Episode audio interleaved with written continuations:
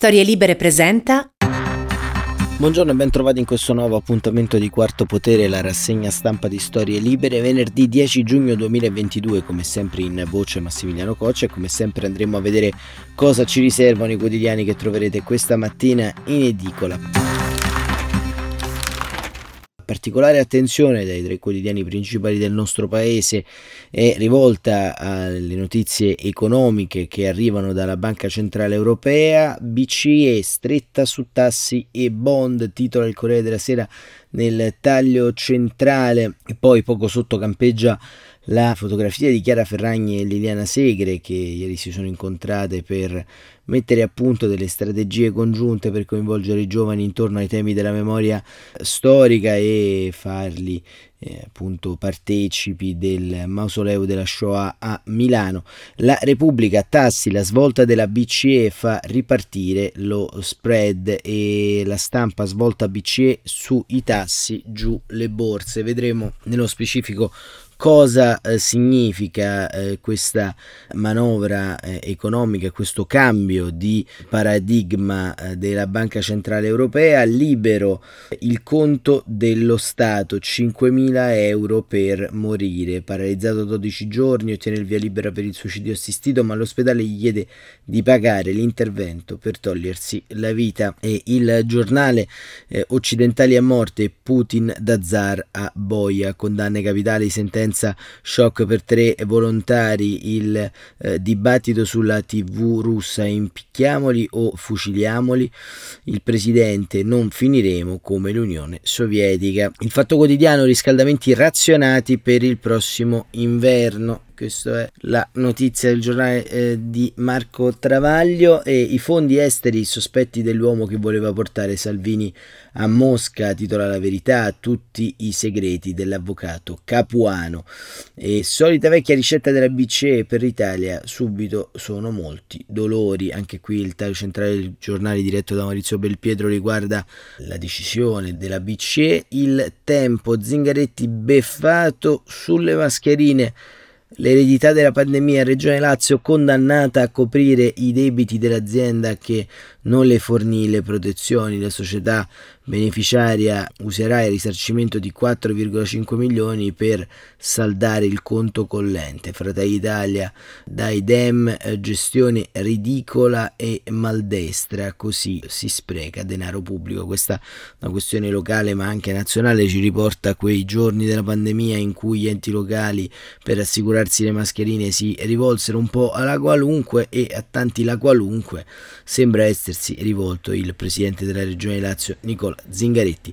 Il resto del Carlino porta la notizia nella giornata di ieri Elicottero disperso nell'Appennino tosco-emiliano a bordo sette persone e il messaggero Giorgetti, l'auto elettrica, un danno per l'industria e nel taglio basso eh, sulla destra viene riportata la notizia della soluzione per i poliziotti Fabio Cortese e Improta del caso Scialabaieva, soluzione per tutti, giustizia è fatta. E anche qui vedremo il sole 24 ore indotto auto SOS delle imprese. E ancora il mattino auto elettrica colpo all'Italia, il ministro Giorgetti, la stessa intervista appunto rilasciata dal messaggero, sferza eh, sulla decisione del Parlamento europeo di qualche giorno fa di mettere fine ai motori a combustibile. E domani la fine di un'epoca per la BCE e l'inizio dei problemi per l'Italia. E la notizia giornale due donne uccise da uno stalker a Vicenza con referendum fermarli sarà impossibile ma insomma il manifesto a scoppio ritardato, così è la prima pagina dedicata anche qui alla mobilità eh, sostenibile. Il ministro Cingolani con i partiti di destra contro la direttiva europea per la messa al bando delle auto a combustione. Il dubbio a tutti gli scettici del sì ai referendum dico ascoltate la mia odissea giudiziaria. Capirete l'ex sindaco di Marina di Gioiosa Rocco Femia, ha passato 5 lunghi anni in cella, ma era innocente. E il foglio, i tribunali del terrore di Putin, anche qui riporta la notizia in, sul taglio centrale in evidenza del, della condanna a morte di tre volontari internazionali eseguita da un tribunale filorusso del Donbass, a venire ultimo fronte ad est. Il Parlamento europeo nel taglio alto sbanda e va fuori strada sull'aborto. Non è un diritto, ecco, insomma, a venire eh, sceglie una prima pagina soft sull'aborto, anche qui perché il Parlamento europeo tra le tante cose approvate in seduta plenaria questa settimana a Strasburgo ha posto anche un eh, diciamo, veto significativo sulle non interruzioni indiscriminate all'interno di, di molti paesi, dichiarando appunto l'aborto un diritto universale. Ma eh, vediamo, iniziamo appunto dalle notizie economiche che agitano un po' più lo scenario e, e vediamo appunto che cosa a livello economico cambierà con uh, la grande stretta su tassi e bond, ce lo racconta appunto il eh, Corriere della Sera con Giuliana Ferraino, BCE tassi più alti e stop agli acquisti, lo spread vola a 229 giù la borsa. Fine degli acquisti netti di asset per stimolare l'economia dal prossimo primo luglio e tre settimane dopo, il 21 luglio, rialzo di 25 punti base dei tassi di interesse, ieri rimasti invariati a meno 0,25 e meno 0,50 per la prima volta al 2011, seguito da un ulteriore rialzo nella riunione dell'8 settembre che potrebbe essere addirittura maggiore, di mezzo punto percentuale se l'inflazione non si raffredderà, dopo si procederà con acquisto graduale ma sostenuto. La Banca Centrale Europea all'unanimità inverte la rotta dopo il massiccio piano di stimoli lanciato per contrastare gli effetti della pandemia e avvia la normalizzazione monetaria per frenare la corsa dei prezzi. Con l'inflazione volata giù all'8,1 a maggio, in media nella zona euro, la situazione pare sfuggita di mano a causa del forte rincaro dell'energia per la guerra della Russia all'Ucraina, ma anche per il perdurare degli shock del lato dell'offerta provocato dal perdurante strozzatura delle catene di approvvigionamento per via dei nuovi lockdown decisi nella politica zero covid in Cina. Sono pochi mesi fa la Presidente della BCE Christine Lagarde riteneva un rialzo dei tassi quest'anno molto improbabile, invece ce ne saranno almeno due. Che la banca centrale sia stata spiazzata è evidente dalle nuove stime economiche che correggono drasticamente i valori indicati. Ora Francoforte valuta che l'inflazione salirà fino al 6,8 quest'anno nella zona euro, in media rispetto al 3,3% previsto pochi mesi fa, per poi scendere al 3,5 nel 2023 e al 2,1 nel 2024. Escludendo energie alimentari, l'inflazione sarà pari al 3,3%. Quanto alla crescita, l'aumento del PIL nell'Eurozona si fermerà al 2,8 in media quest'anno e poi frenerà al 2,1 nei due anni successivi.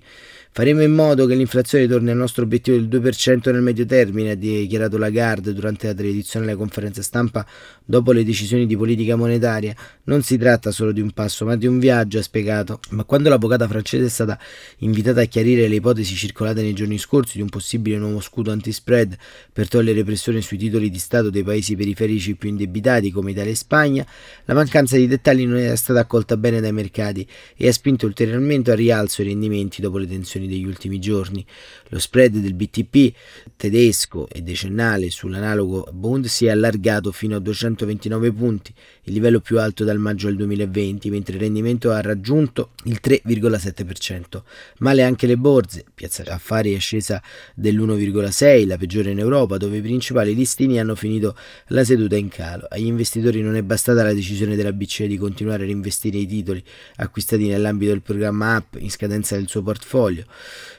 per un periodo di tempo prolungato, oltre alla data in cui inizierà ad aumentare i, i tassi di interesse e quelli del programma PEP legato all'emergenza pandemica almeno fino alla fine del 2024. Ecco, questa inversione di tendenza rispetto a quello che avviene, è avvenuto e avverrà insomma in questo momento anche economicamente eh, complesso chiaramente si aggiunge alle tensioni di questo periodo chiaramente la presenza di Mario Draghi in questa fase storica è, è particolarmente importante all'interno della guida del nostro paese e, proprio Draghi ha eh, invitato, eh, ce lo racconta eh, Francesco Malfetano, ha invitato un'inversione di tendenza in Europa e una serie di prestiti agli stati contro il caro bollette. Dal vertice dell'Ocse di Parigi il Premier rilancia il SUR 2.0, uno strumento a tassi di favore potrebbe convincere i falchi. Mario Draghi è quasi pronto, le grandi manovre in vista del Consiglio europeo del 23 e del 24 giugno vanno già traducendosi in piccoli passi in avanti e se il price cap per il gas russo resta fondamentalmente, nonostante la strada per un accordo ancora lunga, il Premier spera quantomeno di riuscire a rilanciare sul debito comune. Tradotto, facendo leva sul dover accantonare la proposta per il tetto al prezzo del gas e soprattutto sull'intesa con Emmanuel Macron, ieri commentata solo con un benissimo affidato a chi gli chiedeva come fosse andato il tete a tete. Draghi è convinto di riuscire a spingere i 27 a istituire un nuovo fondo SURE, cioè a creare la, ad accettare la creazione di un sistema di prestiti europei a tassi di favore simili a quelli voluti dalla primavera del 2020 per sostenere l'occupazione dei singoli stati durante la pandemia, un meccanismo che a differenza di un nuovo Next Generation New risulterebbe eh, più allettante anche per i falchi nord europei perché privo di contestati finanziamenti. Sul 2.0 quindi sarebbe la chiave in mano agli stati per frenare l'ascesa del caro bollette senza indebitarsi sul mercato. A chiarire la strategia per il Consiglio UE è stato ieri, tra le righe, proprio il Premier, intervenendo in mattinata allo Château de l'Emoulette, sede dell'Oxy a Parigi, per il discorso di apertura al Consiglio ministeriale presieduto dall'Italia. Draghi in pratica ha parlato a nuora perché suocera intenda.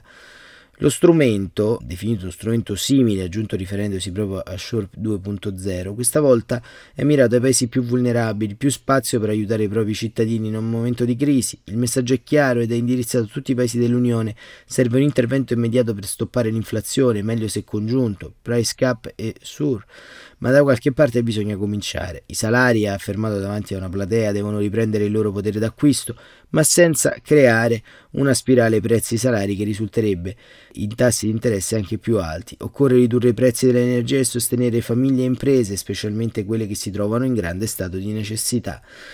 Questa, peraltro, secondo Draghi, è l'unica azione che contribuirebbe a preservare la stabilità finanziaria in tutta la zona euro, consentendo anche di aumentare il sostegno popolare nei confronti delle sanzioni alla Russia. E proprio rispetto a queste ultime, il Premier ha eh, rivendicato quanto già fatto dai 27 fino a questo momento. L'Unione Europea da sola ha approvato sei pacchetti di sanzioni che hanno dato un duro colpo agli oligarchi vicini al Cremlino e ai settori chiavi dell'economia russa. Ancora non abbastanza in tutta evidenza, specie perché l'azione diplomatica in questa fase sembra mm, ancora non essere in grado di far raggiungere i risultati sperati come mostra il blocco del grano ai porti di Kiev.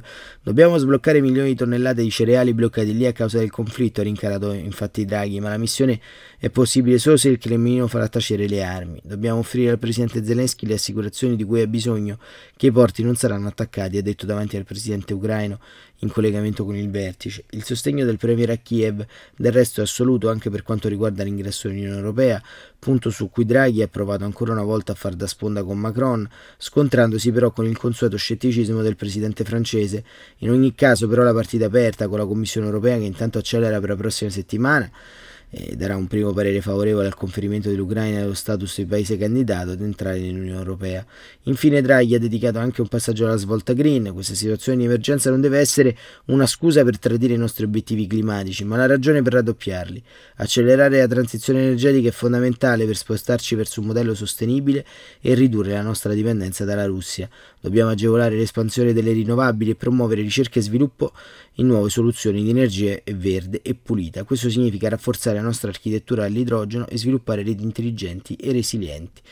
E così racconta la giornata di ieri di Mario Draghi Francesco Malfetano che appunto torna a sterzare i 27 nel trovare soluzioni economiche che allentino sostanzialmente il muro intorno a questi handicap economici che man mano eh, stiamo riscontrando nel nostro cammino, nella nostra eh, storia recente, perché ovviamente esiste un problema molto grave da questo punto di vista di approvvigionamenti di materie prime, dall'altro lato appunto la BCE è costretta a avere una stretta sui tassi, sull'acquisto dei titoli, sui bond di Stato appunto e questo diciamo è un eh, problema abbastanza, abbastanza eh, significativo che eh, chiaramente vedrà un altro fronte interno e vedremo che cosa farà accadere intorno anche alle nostre tasche, alla nostra economia nei prossimi mesi. Ma andiamo a vedere un po' di notizie che arrivano appunto dall'estero. Zelensky e la sfida cruciale nel Donbass, i filorussi a morti, tre combattenti stranieri. Lorenzo Cremonesi ci parla da Bakhmut in Donbass, a Severdonetsk la sfida cruciale. L'incendio dei campi di grano e delle macchie di bosco sulle colline di fronte alle periferie che guardano a nord, verso la zona della battaglia per Severodonetsk, contribuisce a drammatizzare la scena. Le fiamme sono state attizzate dal bombardamento russo di ieri sera, hanno colpito duro sino all'alba, ma da un paio d'ore si sono calmati, rassicura il militare sul posto di blocco all'inizio della zona urbana. Raggiungiamo la cittadina di Bakhmut da Kramaskov, il, viaggiando per un'ora su strade assolutamente vuote. Unici mezzi incontrati negli ultimi 40 km, un paio di tir carichi di munizioni pesanti, tre ambulanze e quattro gipponi militari con le fiancate danneggiate dai proiettili. Appena entrati, ecco le rovine del Metric Service, una grande industria meccanica che non aveva mai smesso di lavorare. Un missile era centrato in pieno questa settimana alle 7, non ci sono vittime, ma l'azienda è morta, dice Victor, che è uno degli operai accorsi per cercare di salvare il salvabile. Sono una decina si danno da fare a scavare tra le macerie per raggiungere i depositi sotterranei, ma trovano ben poco, un generatore, qualche tanica di olio e benzina, attrezzi impolverati, una decina di bedoni di vernice. È la decima azienda distrutta dalle bombe russe nel giro di due mesi, dice Victor. Sopraggiunge un'auto della polizia locale, gli agenti scattano foto, non chiedono neppure i documenti. Stanno distruggendo lentamente la nostra città da lontano. Degli 80.000 abitanti originari non ne rimangono che 20.000, per lo più anziani e malati. I morti civili sono decine da marzo e la gente si aspetta il peggio, dice l'agente Nikolai Fedorov, 37 anni, talmente abituato ai rumori della battaglia che quando adesso quando sparano le batterie ucraine nascoste qui vicino neppure più abbassa la testa. Sono colpi secchi, vanno direttamente allo stomaco. Ci allontaniamo veloci, gli obici russi potrebbero rispondere subito cercando di mirare proprio qui attorno. Nel quartiere vicino 24 ore fa è stata centrata la scuola elementare, era un bel edificio rimodernato di recente, adesso rimane in piedi solo la facciata. Girando sul retro, scrive Lorenzo Cremonesi, appare subito chiaro che il missile l'ha letteralmente sventrato. Nel cortile sono sparsi libri, quaderni, frammenti di seggiole e banchi. C'erano alcune decine di sfollati che dormivano nelle cantine. Mi hanno detto che ne sono morti altri due. Gli altri non so dove siano finiti, dice Maria, un'anziana residente in una casetta poco lontano. Non si vedono tracce di sangue. Vorremmo che Maria ci raccontasse in un video com'è andata, ma corre via, non vuole essere fotografata. Qui sono rimasti tanti agenti filorussi. Se vedono che parlo coi media occidentali potrebbero uccidermi, spiega. Ieri siamo venuti a Bakhmut per cercare di capire come vanno le cose sul fronte più caldo della guerra. Da qui partono le unità che combattono a Severdonetsk, una quarantina di chilometri più a est. I soldati lo usano come dormitorio, trasportano i feriti all'ospedale locale, riempiono i serbatoi dei loro mezzi, fanno la spesa nei tre supermarket rimasti aperti, si ordinano uno shawarma nell'unico chiosco ancora funzionante. Ho una paura terribile, ma se andassimo via e arrivassero le colonne russe temo non potremmo più tornare a casa nostra, confida Maria, la cameriera 23enne. Si respira l'atmosfera testa delle ritrovie che sono già a fronte. Le avanguardie russe sono attestate a meno di 20 km. Lo stesso Zelensky ha definito quella di Severodonetsk la sfida cruciale per il futuro del Donbass e ieri è tornato a chiedere armi pesanti agli alleati occidentali. Cannoni e sanzioni sono un vaccino contro il Covid-22 portato dalla Russia, ha detto. Il prezzo è pesante per i combattenti ucraini. Mikhailo Poldailik, uno dei più stretti consiglieri del presidente alla BBC, alla BBC ha dichiarato che il loro esercito perde tra i 100 e i 200 soldati al giorno, la stima più alta da parte di un importante ufficiale di Kiev. Lo stesso presidente due settimane fa riteneva che i caduti quotidiani fossero tra i 60 e i 100. Però ricordato che i dirigenti ucraini non esitano a enfatizzare le perdite per legittimare le loro richieste di armi occidentali e nel contempo esaltano le capacità di tenuta per tenere alto il morale dei loro soldati e in generale del fronte interno. E infatti proprio ieri portavoce del Ministero della Difesa ribadivano che le loro truppe avevano riguadagnato terreno a Severdonetsk, infliggendo perdite gravissime ai russi. Inoltre, la ripresa dell'iniziativa ucraina sul fronte del Kherson nel sud potrebbe costringere Mosca a distogliere bastioni dal Donbass, riducendo la pressione. Le nostre perdite sono terribili, nella mia unità in 48 ore sono caduti oltre 40 uomini, su meno di 500, spiega Vitali, ufficiale tenentottenne del 131 battaglione anticarro, incontrato all'entrata dell'ospedale di Bakhmut. Occhi arrossati dalla fatica, uniforme lacera, non nasconde la sua sofferenza, ma si dice anche ottimista. Da mercoledì abbiamo ucciso oltre 200 russi e distrutto due loro tank. Possiamo vincere. E questo era il reportage di Lorenzo Cremonesi dal Donbass, un reportage ehm, che ci fa nuovamente entrare all'interno del terzo fronte di questa guerra, il Donbass, il fronte di ripiegamento, come abbiamo raccontato molte volte, dello stesso Vladimir Putin, un fronte che chiaramente eh, si gioca parte integrante di tutto il conflitto.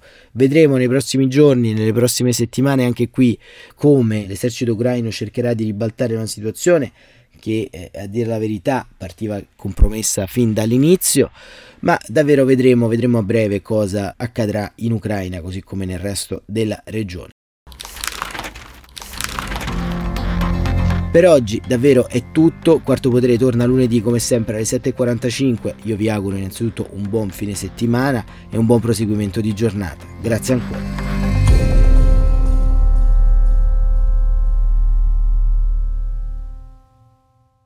Una produzione storielibere.fm di Gianandrea Cerone e Rossana De Michele.